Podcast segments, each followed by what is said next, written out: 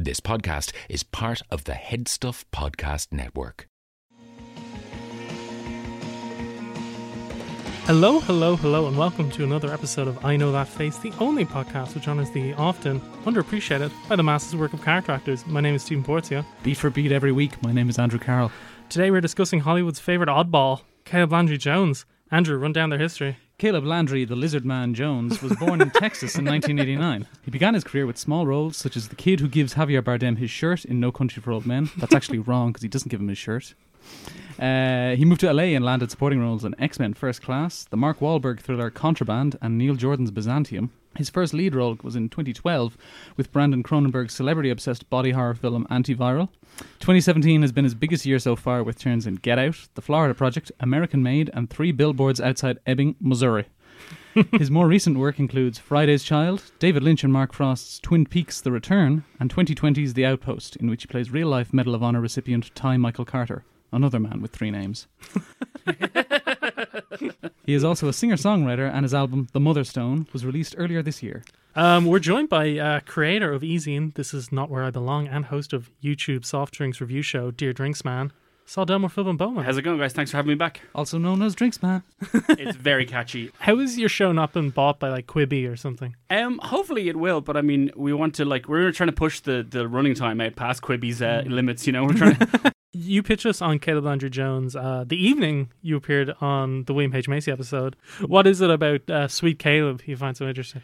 He's just got this like you know sort of um, mercurial presence. You know, like we were saying about the lizard man thing, but you can't take your eyes off him. He's got this like proper like you know unusual sort of look about him, kind of feel, and he's just like got this. Yeah, he's got a great presence. I think. Yeah, because um, he looks and sounds like no one else in cinema, or at least no one popping up in these like mainstream movies or kind of buzzy indie flicks. He's got this beautiful red hair, which he often lets grow long, and he's very mm-hmm. pale and freckly. He looks so otherworldly, but he's right in that sweet spot where he can be attractive and be kind of alluring and otherworldly, but also can like really scum it up in a great way. Yeah. You know, and it seems like something he likes to do, like go grubby, like in like God's Pocket or Heaven Knows What, American Made, or even a small turn in, as you said, the Twin Peaks reboot. He's also got this like strange Southern accent and a sort of mumbly way of speaking that mm. also makes him so distinctive. But yet, despite those characteristics, which, could be limiting, like he's managed to carve this very prolific career, which um, is very impressive. Like he's played villains, he's played cuties, he's been in TV shows, movies. He's re- he's released an album. He was even in like Breaking Bad for a couple Yeah, episodes, yeah. and he's worked with everybody. So um, yeah, let's dig in. Um, I'll top it. The first time I noticed him was in Byzantium, the Neil Jordan movie, Yeah.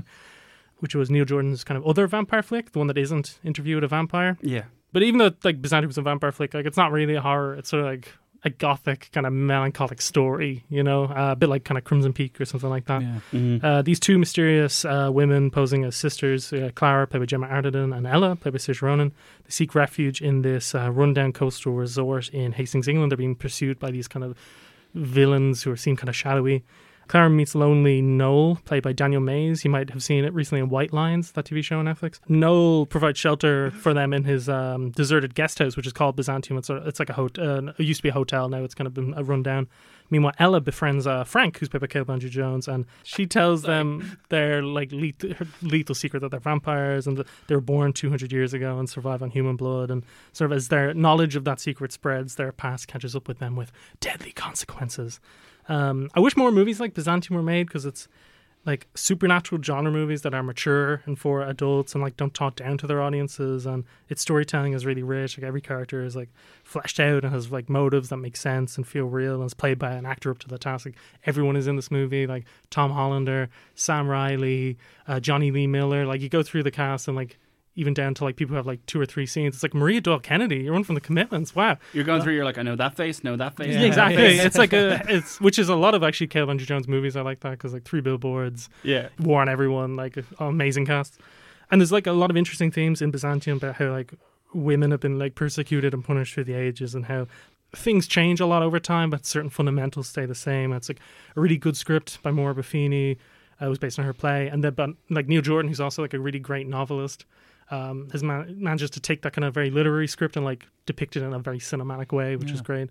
And um, speaking about fleshed out characters, Caleb's is really great. He plays a half American, half English uh, teenager who's battling leukemia, who falls for Ella, and it's it's kind of interesting because like he's taking these like uh, anticoagulant Medication? pills, medication to you know help him with his disease, which makes him bleed a lot. And she's a vampire. She's immortal, and he's so aware of his mortalness. And they sort of kind of like opposites attract. They come together. He's literally aware of his own mortality. yeah, it's great. You love a good theme, don't you? And uh, I saw a few people on message boards kind of criticizing his performance because like he's he has a kind of a weird accent in the movie and he kind of dresses in an anachronistic way.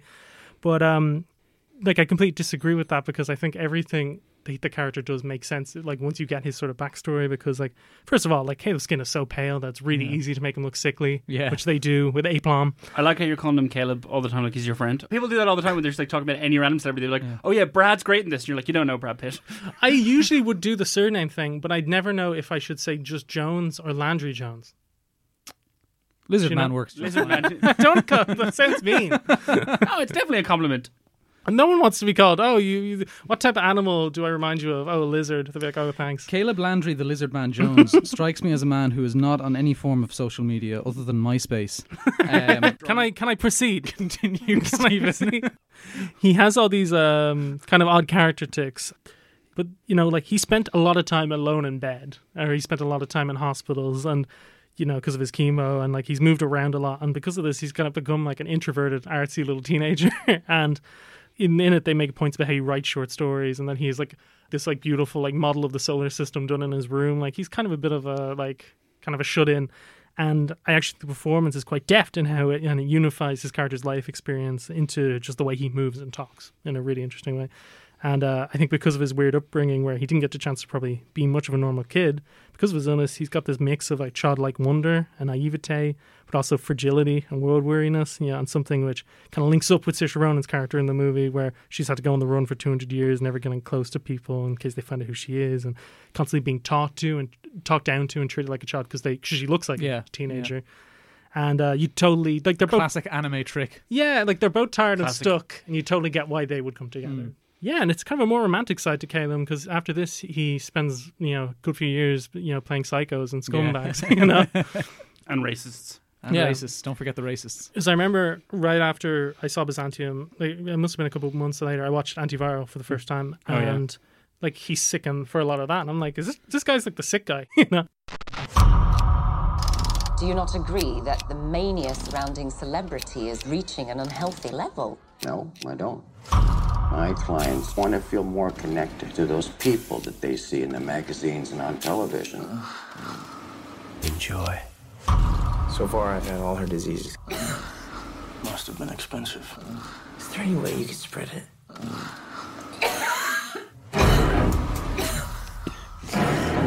What happened to Hannah Geist?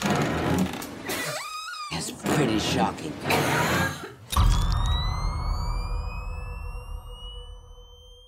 Sid March, who's Caleb Landry, the Lizard Man Jones's character, in his first leading role, is a Lucas Clinic employee who infects people with diseases bought from celebrities.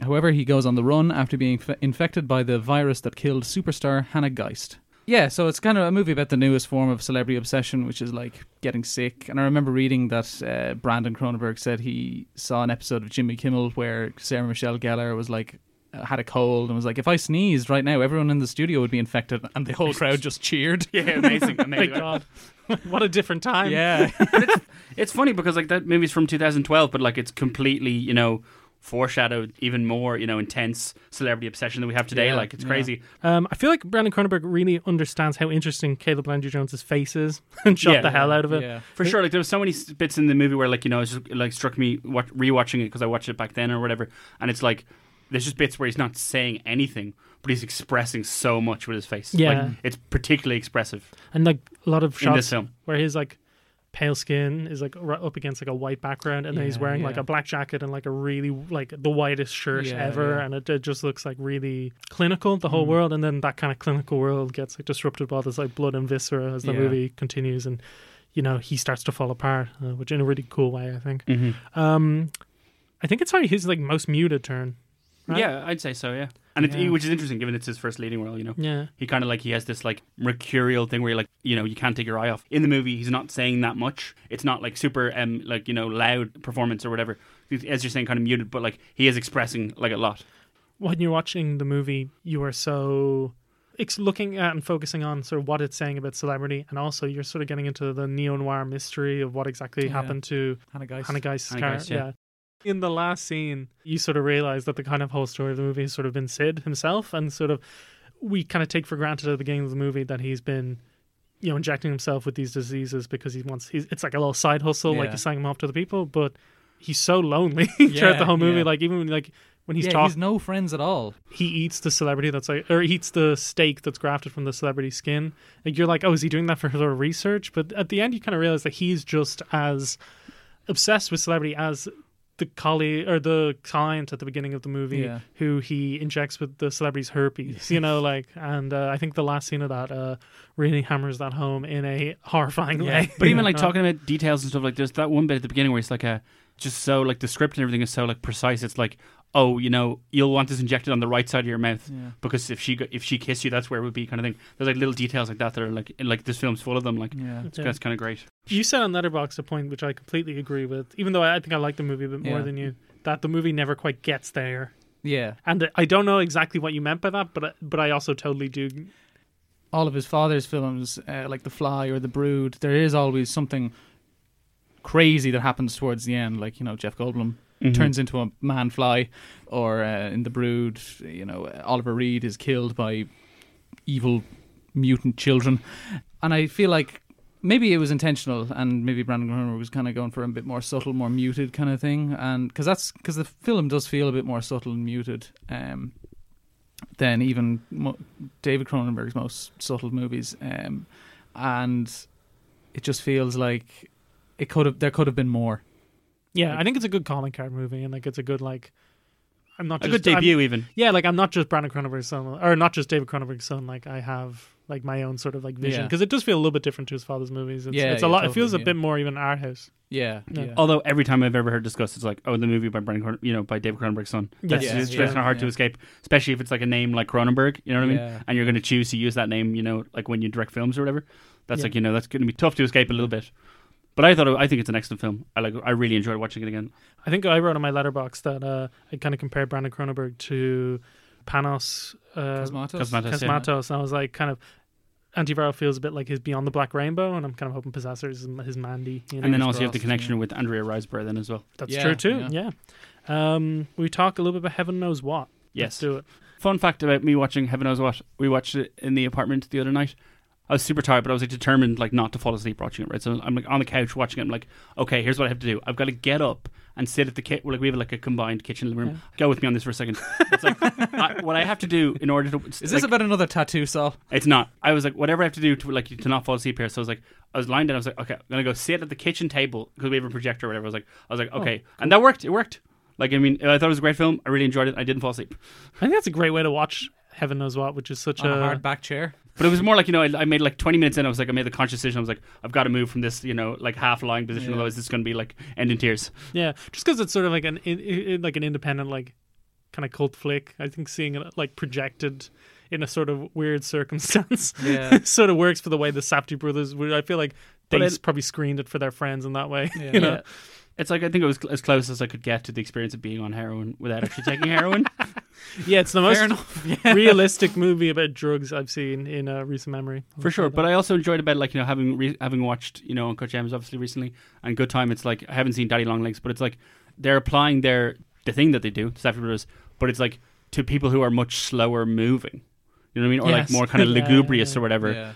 Yeah. I think it's as good as Good Time or Uncut Gems because it's still got like a really pounding soundtrack. Oh yeah, It's got their sort of like great moments of um like little details that just sort of enhance like the v- verisimilitude of the like the world. Like there's that bit where um there's someone like they're going trying to go into a place and the security guard has like I think it's like a homeless shelter and the security guard has like a plaster in like a really weird part of his like, face Mm. that's like down from his eyebrow yeah. and it's it's probably because like yeah some heroin addict like punched you blade, or yeah. something you know or like there's a bit where they go into a shop uh, to when Harley is trying to buy the razor blades at the Oh, yeah. beginning of the movie and like there's something on a high shelf and he takes one of those um you know those things that people have like to grab stuff Yeah. and like grabs it up and I've, I've never seen one of them in a movie used in that way before and you're like oh this is probably just like that real life guy who they just Yeah. pulled off the street because he's think- not grabbing a remote or whatever. yeah, like Caleb is um, the only professional actor I think in the movie, at least when the movie was being made, because I've seen Arielle Holmes in American Honey after that. Yeah, Um, yeah, so the story is based on the the lead actress Arielle Holmes' memoirs, with her playing like a lightly fictionalized version of herself, and you know it's about homeless heroin addicts in New York. And uh, I think it features Cowboy Jones at his most disheveled and unkept, playing Ilya, who uh, was a real life person Yeah. who um, is in a sort of destructive on and off again relationship with Harley, the main character. hmm And um, like the movie begins with like him being really, really monstrous. Like he, uh, it begins with him goading his girlfriend into killing herself, Jesus. and then she doesn't. He's like, "Oh my god!" And then he rings it and calls an ambulance for her, and then he doesn't go into the hospital with her. Oof. And You're like, this guy is the worst. There's no way you can redeem. him. And he, they, it does, the movie doesn't really redeem him because he's pretty horrible after. that. Like, there's another part where he throws a cigarette at her. Yeah. Um, Starts horrible, stays horrible. stays horrible. But there's little bits towards the end of the movie where, because basically he overdoses and she kind of resuscitates him, and then they sort of have this kind of nice night together where they're going around like stealing stuff and like selling off to other people And Uh, smooching. and smooching, and they're, um, you know, they're buying heroin off a guy, and there's kind of a cute part where. He doesn't have enough money to get the heroin, like he's like ten dollars short, and he's like, "Oh, come on, do it for me, do it for me this time." And the guy is like, fine, okay, go, okay, I'll do it. And he's like, thank you, thank you, thank you, thank you, thank you. And he keeps saying thank you and thank you over and over again. And the guy's like, shut the fuck up. or there's the bit where he throws the phone and the firework goes off at the same time. And he's like, that's funny. Yeah, yeah. that bit's kind of good. yeah. But um, they're not like, like he is, he's like a really nasty character in the movie. But uh, there's like Harley's narration where she talks about how he was a sweet boy at one time and that she still loves him because she kind of, he introduced her to Drugs. you know, dr- yeah, drugs and kind of a, a new side to herself. The that she didn't lifestyle. understand Yeah. the lifestyle, the scene. and you could it's a tell like band. the euphoria of drugs at the beginning because you know, drugs are great. You know, the first time you take them, as everyone says, but then you know, the keep you keep on taking Yeah, them, you yeah. become addicted, and I think like you feel like the the addiction like really like hardened them and like turned them kind of like sucked all the good out of them. Yeah, what do you think about um, heaven knows what? I did like really enjoy it. The music and like I really like abject hopelessness in a film. I'm like a big fan of that. As a generally optimistic person in my like day to day goings about the place, I really find a lot in you know Requiem for a Dream. yeah exactly like, that. just just horrible Early, bleak stuff. early Lars von Trier. Absolutely, all of it. And it's like also like because I watched the Florida Project as well. It's like a little little segue for you there. Like that film is not not like you know completely abjectly hopeless. The Florida Project, but like there was like you know the bits of it that were hopeless were like pretty much like full on. And then after we watched a couple of, couple of us watched it last night, and everyone was like. That was kind of heavy, and I was like, "Yeah, yeah, it was," but I was like really excited as well. I saw an interview or I listened to an interview on the podcast The Watch, which is a great podcast, where they interviewed uh, the creator of that TV show Betty, which was on HBO now, which is about uh, skaters in New York, and they use yeah. they non-professional actors similar, and it has a similar kind of camera over over the shoulder vibe to like the Safdie Yeah. Brothers movies, like Heaven Knows What. And she was saying that when you're casting a movie like that or a TV show, you you'd think that you'd have to kind of really pay attention to non-professional actors and make sure they're really good, but you don't because it's sort of their life, and you really have to make sure that if you're hiring professional actors, that they fit into the vibe of that. Yeah. And I feel like Jennifer Jason Lee in Good Time is that, and Lakeith and Uncut Gems is that, and like Caleb like that, and Caleb in Heaven Knows What is like Mm. that, and in Heaven Knows What, like a lot of those details I mentioned about like how nasty he is, but then also like how there's like slivers of like you know little moments and little kind of like personality and like goodness, in his- Humanity. humanity in there. Like they don't feel scripty; they feel like really charactery. Like Safdie brothers went out and just like recorded just two people talking, and I think that's really impressive. They was able to just be so authentic in Sure. that way. You know, Yeah, that was like um as you're saying he was uh, I didn't know that but he was the only only professional actor in the movie at the time. He like uses that but he's not showy about it. You know, Yeah. I, I think um, Yeah. it's like there's little bits here like you're saying it's like where like you know that kind of like flashes through a little bit but it's not like show offy or like um or loud in any way. Yeah, I saw a piece written about the movie that uh, said Caleb forwent the swanky hotel insisted on by his representatives and spent his nights in New York embedded with Arielle Holmes and his character's real life counterpart who, uh, who died a year after the movie came out, and uh, it shows in the end product. As you heard in the intro, this show is part of the Head Stuff Podcast Network, Ireland's largest network of independent podcasts. There's plenty of other great shows to check out on the network. Here's a taster of one. When it comes to understanding political issues, I am a self confessed toddler. That's why I've enlisted the help of Steve, my politically savvy drinking buddy, to help me better understand politics. Every couple of weeks, we get together and record on topics like what is the politics of language, what is Watergate, how the internet is killing democracy. We take these big issues and we break them down into silly little comedic bite sized bits. If you like the sound of that, then search for What Am Politics in your podcast app of choice or find us here on the Head Stuff Podcast Network. And now, back to the show. We talk a bit about War on Everyone. We might as well do it chronologically, right? Let's let's talk about this Mick Jagger looking motherfucker. this War on Everyone's a real favorite of mine. Like it's a kind of a throwback to those like buddy cop flicks of the 80s and 90s, sort of like Bad Boys Mm. or you know even stuff like 48 Hours or, or that's not really a buddy cop movie, but like buddy movies that have crime involved in them. I have seen War on Everyone, but I haven't seen it since it came out. But it was amazing. I loved it. Yeah. Because like it pushes the characters in those types of movies scumbaggery to like new levels, while at the same time somehow I think being a lot more thoughtful and warm. Because Mhm. it you know it centers on these two two corrupt cops played by Michael Pena and Alexander Skarsgård, who you know while investigating a case and hoping to get a couple of thousand dollars out of it through bribery or you know a TV or an Yeah. Xbox. There's that really funny scene where Michael Pena is in his house and he's watching out of sight on one TV, Yeah, and then yeah. under him his kid is playing Xbox. yeah, on a different TV. um, yeah, it's said to yeah they're trying to like get all this money through bribery, and they stumble upon this British aristocrat criminal played by Theo James, and his right hand man played by this deliciously fey Caleb Landry Jones, who are even more despicable than them, and they sort of have to step up and do the the moral thing for once. Faye. I knew I was looking for a word to describe him.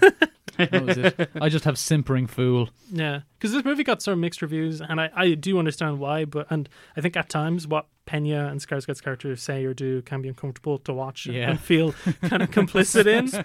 And I do think the movie at times revels a little too much in like their bad attitudes. Yeah. But I think the magic of the screenplay is watching them come to not only think about their best interests in a world which can drive people nihilistic, and the movie certainly has a lot of like little like lines and like tangents that are very nihilistic, but do some actual good. You know, Hmm. that's why I like it. Like speaking of mixed reviews as well, I remember like watching it at the time and like absolutely being like, "That was amazing, loved it," and then like reading Tara Brady's review in the Irish Times, she gave it like one star. I was like, swore off her reviews for like a year afterwards. I was like, I agree with her sometimes, but this time she's gone too far. I feel like the thing that, that really kept annoying me about the reviews for when everyone were saying that it didn't know it, its tone was off or its tone was off place. Where I feel like it's it's so in control of its tone, and that's why I like it. Yeah. The Iceland bit that bit's really funny. And all the bit about they're talking about Blue Lagoon, really funny. Yeah. The thing I love about the Iceland truck is when they come back and their police chief is like, "Where the hell have you been for days?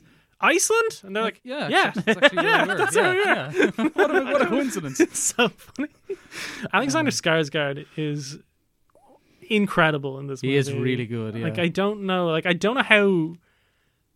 I would have never thought of him as someone who's so like gifted comedically, but he's Mm. really, really funny. Yeah. I think any scene with him and Caleb together, there's like just like such electricity. Like, Yeah. and, and it's not even like the best dialogue. Like the bit where they are questioning him in the like the bar when they first meet him, and Caleb Landry Jones like, "You guys are adorable. What precinct are you from?" And he's like, "We're from hell, baby." Which would sound like obviously is ridiculous, but would sound even more ridiculous in the words of someone who isn't Alexander Skarsgård. I think. Yeah, and there's the really funny bit where like Michael Pena is being like the real smartass, but Alexander Skarsgård's clearly drunk, and he's just like, "Give us her fucking address." like he's just like leaning out. it's really good. Uh. um, yeah. So, but Caleb Landry Jones, what I like about this character a lot is that he's playing someone who would read on the script as being um, your kind of conventional, like villainous, like right hand man, and it's Mm. always. That, that can be a role that can be really good in the right actor's hands because they're always wild and they're sort of crazy, but can be kind of bad if you just kind of get a tough guy. It can be Yeah, sort of yeah. boring. But uh, Caleb is definitely, you know, the right actor in this Yeah, yeah. Like, and I don't even know how to describe his performance because, like, in one aspect, he's playing the character as if he's a child and he like chews bubble gum. He's soft spoken. He kind of giggles when he Yeah. talks. He has this like high pitched voice that goes up at the end of sentences, and he has tantrums. Like there's the bit where he's like, uh, "I'm gonna fuck over those fucking assholes," when he Mm. has like his eye cut out. Yeah, yeah. Fucking great. Um, but at the same time, he's got this like insanely jittery energy. Anytime he's in a scene with his boss, who's played by Theo James, and like his eyebrows go up and down. He like touches his face a lot. His his breathing is really heavy. Yeah. His voice fluctuates, which seems to be a mix of fear of this person, but also because he's so powerful. Hmm. But also, like characters call him a psycho, and it's almost like he can barely keep composed. He's just so yeah. insane. And as you said, like he he's sort of his whole career he's been auditioning for the Joker. Yeah. And like he genuinely looks crazy when he like smashes the window window of Penny's wife's store and it's like, Aloha ladies. Yeah. Or when he's he's got the knife when Skarsgård's chasing him to the roof and he's like, Come on, little piggy. You're like, what is and they also made this decision to style him in these seventies like suits. Yeah, Mick like Jagger. very colourful, very Yeah. Mick Jagger in performance. Huggy Bear. Yeah, and they even make a joke about Huggy Bear in the yeah, and I just like all the choices are so left field and bizarre, but somehow unify, and you're just left wanting to know like everything about his character. Yeah. like what's his deal? How did he meet Theo James? He's sort of like the Renfield to Theo James's Dracula. That's actually a great read mm. because Theo James is always sort of like Shadow. and Yeah. Lives in a castle. There is that great tracking shot that Through follows house, him through yeah. the house and then ends with an Irishman saying, Fucking Brits, you never know when to shut up. And then he gets his head cut off. also, that character's name is Podrick Power. yeah, which is Paddy great. Power. Amazing. Uh, The bit at the end Please sponsor us. when Alexander Skarsgård is like picks up his head. Yeah. And he's like, we should give it a proper burial. And Michael Pena's like, oh God, I thought you were going to like keep it as a souvenir or something. You're wrong, Tara Brady. It's a good and movie. The, the, the shootout at the end of the movie, and uh, spoilers.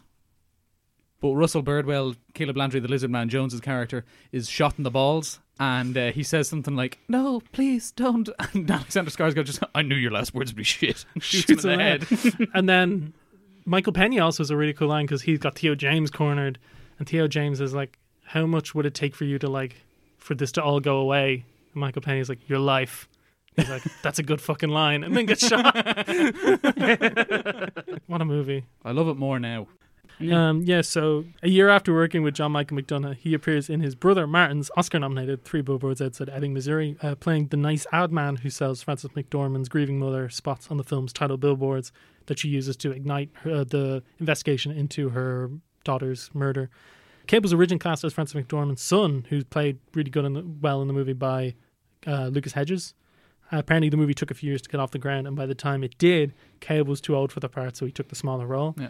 And um, he only has a few scenes, but he's great, and it's good to see him not play a crazy weirdo. And apparently, you know, McDonagh said that they, they wanted him to play against type and harness the sweeter, more intellectual side of him that you'd probably seen something like Yeah. Byzantium. So he, he has like two really big scenes. Like one involves him getting thrown out a window by Sam, Ro- Sam Rockwell's racist cop uh, because he's annoyed at how the signs make the police department look, and he's also grieving his friend who uh, has just died Yeah. in the movie. But that's classic. I know that face as well because it's like, oh yeah, Caleb Landry Jones isn't he the guy that gets like the racist brother in Get Out, or the guy gets thrown out the window? That's what Yeah, people say. Like yeah, literally, yeah. literally people. Two Guy separate gets people. shot in the balls and more and everyone. two people said to me today, they're like, oh, you're talking about him? That crazed artist in Welcome the Stranger, that movie no one saw. I'm like, yes. Doesn't he sneak out the diseases in his own body? Then- Now, in this scene where he gets thrown out the window, not a lot of acting apart from pain. Yeah. But uh, the other scene is like in the hospital scene later between him and Rockwell. Hey, man. You doing okay? Jeez. You got burned up pretty bad, huh? I'm gonna be okay, though. You, um, you want a glass of orange juice? You got a straw somewhere. Hey, hey. Don't cry. You'll be, you'll be okay. I'm sorry, Welby. You know me? I'm sorry. Sorry, sorry for what? Throwing you out the window. Uh, what's amazing to me about the movie Three Billboards is how certain characters completely change their attitude and perspective in a way which feels natural and not saccharine. Like Sam Rockwell's Dixon in the film is like such a realistically abhorrent person, like throughout. Like you're watching and you're thinking like, there's no way this guy could be like redeemed, particularly after throwing Caleb out a window and punching his girlfriend in the face in the process. Yet when the moment happens, you know, you buy the transformation. A lot of it is down to this hospital scene involving him and Caleb. Because basically, uh, Frances McDormand throws a Molotov cocktail through the window of the police station where Rockwell, well, Rockwell's there. And for once, he does like a selfless act. Like he saves her daughter's case files, you know, but getting severe burns in the process. And he winds up in the same hospital room as Caleb, who he's just thrown out a window. And Rockwell's bandaged up from head to toe, and Caleb comes in to give support to him because he's like a good person, not realizing it's Rockwell. And Rockwell tells him like, I'm sorry for throwing you out the window. And Caleb immediately gets like really scared and really panicky and he's hyperventilating and you're not sure for a sec like what his character's gonna do. Like is he gonna kill him? you know? Yeah.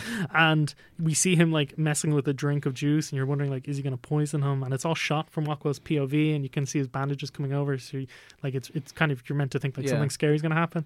And he comes over with a straw so he can drink through the Oh, bandage. no. And it's like a simple. You're meant to believe that like a s- this simple act of kindness fundamentally changes Sam Rockwell's character as a person, and you do because of you realize how tough it is for Caleb to you know turn the Yeah, other cheek. yeah. Will we talk about Get Out? Yeah, definitely. Get Out. I didn't watch Get Out for this, so you can have a chat. yeah, I know, but he's only in Get Out for like Is he two only in Get Out for two yeah, scenes? pretty much. he has yeah. a big impression. He has that big dinner. Yeah, it's that's the thing. That's, I have literally have it written down. Do you like where it's like, jujitsu? yeah, um, he's just not. He's not someone you forget, despite No. that limited screen time. So, Chris, what's your sport? Football? Baseball? Basketball, mostly. I guess. You an MMA fan? Dude. Dude, what?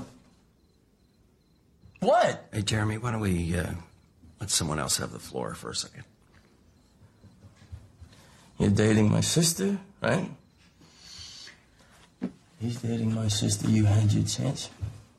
I can't get to know the guy. He plays um, Jeremy Armitage, who's the youngest sibling of the Armitage family. He's like a he's like a weird kind of preppy lacrosse jock. Yeah. like the worst kind of jock. Or I saw somebody describe his character in Get Out, saying that it's kind of like a preppy, one of those preppy college kids, like gone to seed. Yeah, I think it's a really good description. oh yeah, absolutely. The big scene he has is at dinner where he's uh, talking to um, Chris, who is Daniel Kaluuya's character, and uh, his dad, who's Bradley Whitford, and his mom and uh, Rose. And it adds like a lot of color and foreshadowing to an already like kind of weird faux liberal strangeness that's going on. You know, the whole I would have would have voted for Obama a third time if I could have, just like I would have seen Get Out a third time if I could have. Um, but it is like that weird thing where like there's this thing that a lot of white people seem to do, and I think I've seen it on Twitter where like uh, people of color will say that oh they said this a white person said this to me or this to me, and it's like white people will say like the weirdest shit to them for the first time, like to a complete stranger, that stuff they wouldn't say to their best friend of thirty years. Mm. You watched his GQ where he's breaking down all his roles. Yeah. I thought it was very interesting when he was talking about Get Out that he said that he focused on was how much Jeremy really hates his family. Yeah, and I thought yeah. that was interesting because I, I, I didn't really clock that watching Mm. Get Out. I've seen it a few times now. Yeah, it's odd because obviously he's still a horrible person and helps them. What he said about that was weird and needed a bit more time and be- a better explanation because he's on about puking up stuff. Yeah, it was very. with the. He, he's very interesting to Yeah, listen to. yeah. and when interesting, I mean kind of weird. yeah, yeah. I, I feel like I need more time to unpack what he said, but uh, I I do get the impression because he's uh, he's always like simmering, like kind of like a pot, Yeah, which is about to boil something, as. I said, which he kind of doesn't warn everyone, and also in Heaven Knows What, where you're just like watching him and he's Yeah. like very still, and you're like, "Geez, what's he gonna do?" Yeah. Like there's just al- like something like boiling, you know. Also, on antiviral, you watch him like you know uh, simmer. And antiviral, yeah. So you watch, Yeah. but you watch him simmer and boil on antiviral for you know almost two hours, and like you know only really at the end is he like you know you're like oh this guy's really unhinged. this Vulture interview is really good, where they're speaking to Kevin Jones, and they also speak to I think they sp- the, the guy Kyle Buchanan spent a, a night with Caleb Landry Jones, and then he interviewed all the people he worked with, and God Peele him. said about him. Uh, Peele had originally envisioned Caleb's character Jeremy to be more conventionally preppy. He said, "Touches of the original idea are there, just filtered through the entity that is Caleb Landry Jones." Uh, and apparently, K- uh, Peele chose Landry Jones because he liked antiviral so much. And Peele also said he has an unpredictable wildcard energy where you feel like he's a little bit method. He really meshes with his character and tries to understand and live in that character, which is a little scary to be honest. So I feel like I feel was a little freaked out. I hope somebody at some point describes me and Dear Drinks Man like me, my role in the show as an entity. I, I really like that. I really really like that.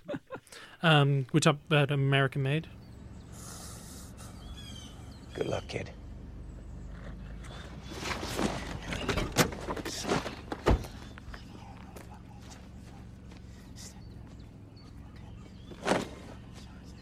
I'll tell you what, Barry.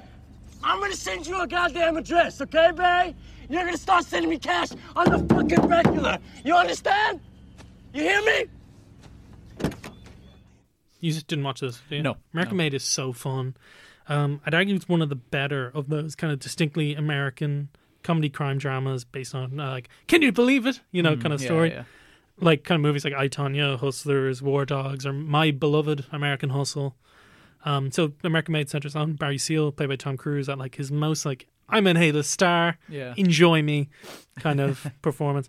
Um, he Barry Seal was just this ordinary pilot who worked for TWA before he was recruited by the CIA in 1978. I have seen American Made. I forgot- it was called American Made. yeah, I've seen this movie. Yes. Yeah, it's good. Which right? is yeah, I really enjoyed it. But I, again, similar to um, similar to War on Everyone I saw it at the time, and I really liked it. But Yeah, I haven't seen it since. Um, yeah, so he's recruited by the CIA in 1978, fronted by an excellently shady Domhnall Gleeson. Um, his work in South America eventually caught the eye of the Medellin cartel, uh, associated with Pablo Escobar, who needed a man with his skill set. Barry became a drug trafficker, gun smuggler, and money launderer, soon acquiring the title "The Gringo That Always Delivers." Uh, really fun, breezy movie. It's directed by Doug Liman, who made The Bourne Identity and Edge of Tomorrow. He's got yeah, he's one of my favorite journeymen because he's not really an auteur because he does so many different types of movies and like, he doesn't really have a stamp, I think. But the films of his that I have seen, they're very well assembled, fast paced, and they have this kind of like wild energy. And in American Made, it definitely feels like he said, "How can we tell this like complicated, larger life story in like the most speedy, dynamic way possible?" So there's like nice little concise character beats that tell you all you need to know fast. There's kind of fun narration from Seal himself, which actually becomes a plot point at one point. There's well chosen uh, archival clips, and you know every few minutes there's a moment that makes you go like, "Holy shit!" Like this is crazy. Um, but midway through the movie, there's a montage of how much money Barry is making, how successful he's become. We see him having sex with his beautiful wife while piloting a plane, and in VO he says like, "America is the greatest country in the world," and everything seems to be going so well. And Woo, then cocaine! and then the montage cuts out, and it's just Caleb Landry Jones shirtless, wearing a cap, boasting a mullet, and a terrible Ronnie, and you think like, "Oh God." and then it cuts to Tom Cruise, who's been doing this kind of like, kind of running commentary on the movie, like, and it's like him talking into like a video camera, and he's like, "JB." Yeah. it's like, and uh, Landry Jones plays JB, who's his um, wife's brother, and he like he shows up and he's like got no money, and Tom Cruise gives him like a job of like cleaning up like the airplane hangar, and he ends up like stealing money from him, buying a car, picking up fifteen year olds. um, he you know gets arrested, ends up blackmailing Tom Cruise, uh, become, becomes a big problem in the film, and um, like like again, it's kind of like a Southern Fried take on his like heaven knows what character, but slightly less intense. Mm. Like his character in the Safdie Bros movie, maybe before he tried heroin and became homeless. But it's a credit to Caleb that even when he's playing a character who's such an idiot and an asshole, you just can't wait to, s- and you can't wait to see him get his just desserts, like, and which he does in this amazing scene where Tom is trying so hard to save his ass and get him out of the country because the cartel know he's a liability, and Caleb is completely unappreciative, telling him he's going to blackmail him and that his wife is a C word right before blowing up as he's flipping Tom Cruise the bird from a moving car. like, he's just really entertaining. Like, there's this whole bit where Jesse Plemons, who plays this unassuming town sheriff, sees JB walking around with a big briefcase that has cash sticking out of it. Why JB is doing this?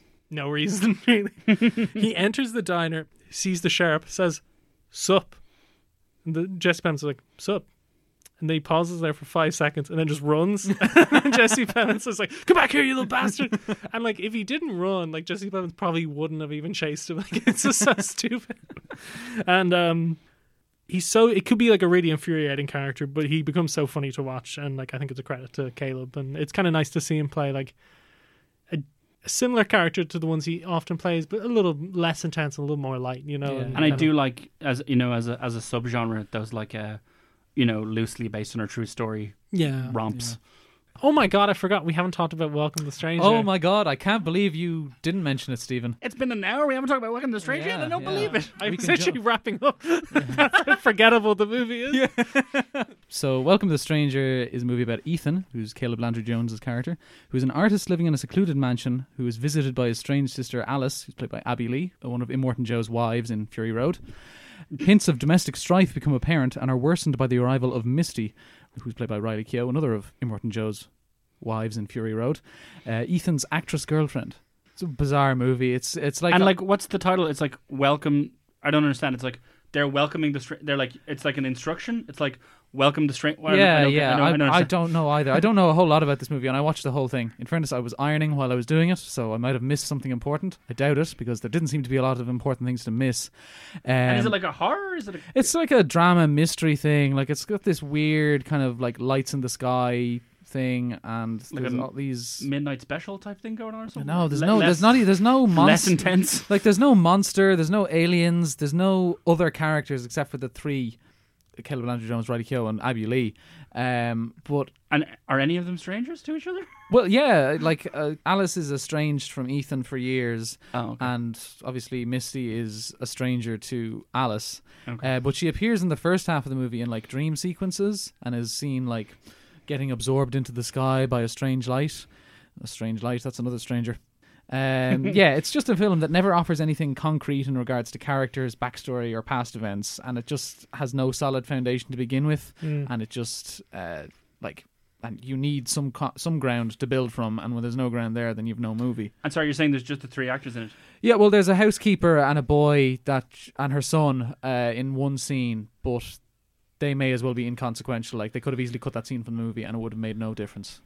It's bizarre, and like there's obviously Caleb Landry Jones. He has like this. He's uh, spends the first half of the film aloof and half mad in Alice's presence because she's obviously bringing old memories of abuse and abandonment up to the surface, and then there's just a bizarre like 90 degree handbrake turn when Misty shows up where he calms down and seems very very desperate to ignore Alice uh, and all the strange events that are happening around her and have come with her it's Seems like from what you're saying, they could have cut a lot more than just that scene of the movie. yeah they could have have made a difference. they could have cut the whole movie and it would have would have been better because I didn't know anything about the story because there's nothing there's a couple of sentences on IMDb there's nothing on Wikipedia but I watched the trailer and I was like oh this seems pretty good and obviously the trailer is hiding something from me it's not it's hiding Yeah. nothing And it- what's may as well watch the trailer That reminds me of um of my one of my favorite quotes ever about any movie is when they asked Kyle MacLachlan about Showgirls, and he was like, "Well, you know, with a different cast and a different script, or a different director, that could have been a good movie." I, that's a great quote, although he's wrong because Showgirls is great. As we talked about, he's going to be in The Forgiven, the new movie by John Michael McDonagh. He has got great reviews for that movie, The Outpost, uh, the war movie uh, that's been out in America, hasn't come out here yet because of COVID. And then he's uh, going to play a robot named Jeff in Bios, the uh, post-apocalyptic sci-fi starring Tom Hanks, uh, directed by um, Miguel Sh- Sapochnik. oh the later battles of Game of Thrones Yeah, yeah, yeah. It's been a while since Caleb has shown up in like a movie that kind of really broke through, like probably since 2017. And I think by Bios, because it has Tom Hanks in it as this Yeah. like big sci-fi movie, it seems like that could catapult him to a new level of fame. so uh, you guys like asked me like when, thanks for asking me back by the way but um at the end of the po- last episode we did you were like what do you think is going to be next for Caleb Landry Jones and then on the way walking here I had a really good idea Okay. I want to see him I want to see Caleb Landry Jones in a gender flipped reboot of Boogie Nights as Amber Waves Oh my god, which one is Amber Waves again Julianne Moore oh wow holy shit! that would be great. Follow us on Twitter at I know the face P1. Follow us on Instagram at I know that face. Thanks to Charline Fernandez again for running it. Please rate and review and subscribe wherever you get podcasts. Andrew, where can people find more of your work? You can find me at the Head Stuff Gaming section, uh, where we talk about what we play, why we play, and how we play it. And hopefully soon we'll have a go- review of the last PS4 exclusive, Ghost of Tsushima, Cool. samurai epic. Saul, anything to plug? You can find me on YouTube uh, as Dear Drinks Man, where I take a comedic look at the soft drinks of the day and of yesteryear. And you can also uh, find news about my zine if you follow me on Instagram at SaulPB official account. Can people still buy the zine? Oh, they can definitely. Because I have a short story on that zine. Yep. See, oh, Stephen does have a short story in the new zine, and then we also have a new one coming out uh, in a couple of weeks' time as well. look at the Head Stuff film section. I wrote an article about Homemade, which was the Netflix COVID shorts series. Thanks again for having me, guys. See you later, Bye-bye. Cinephiles. Bye bye.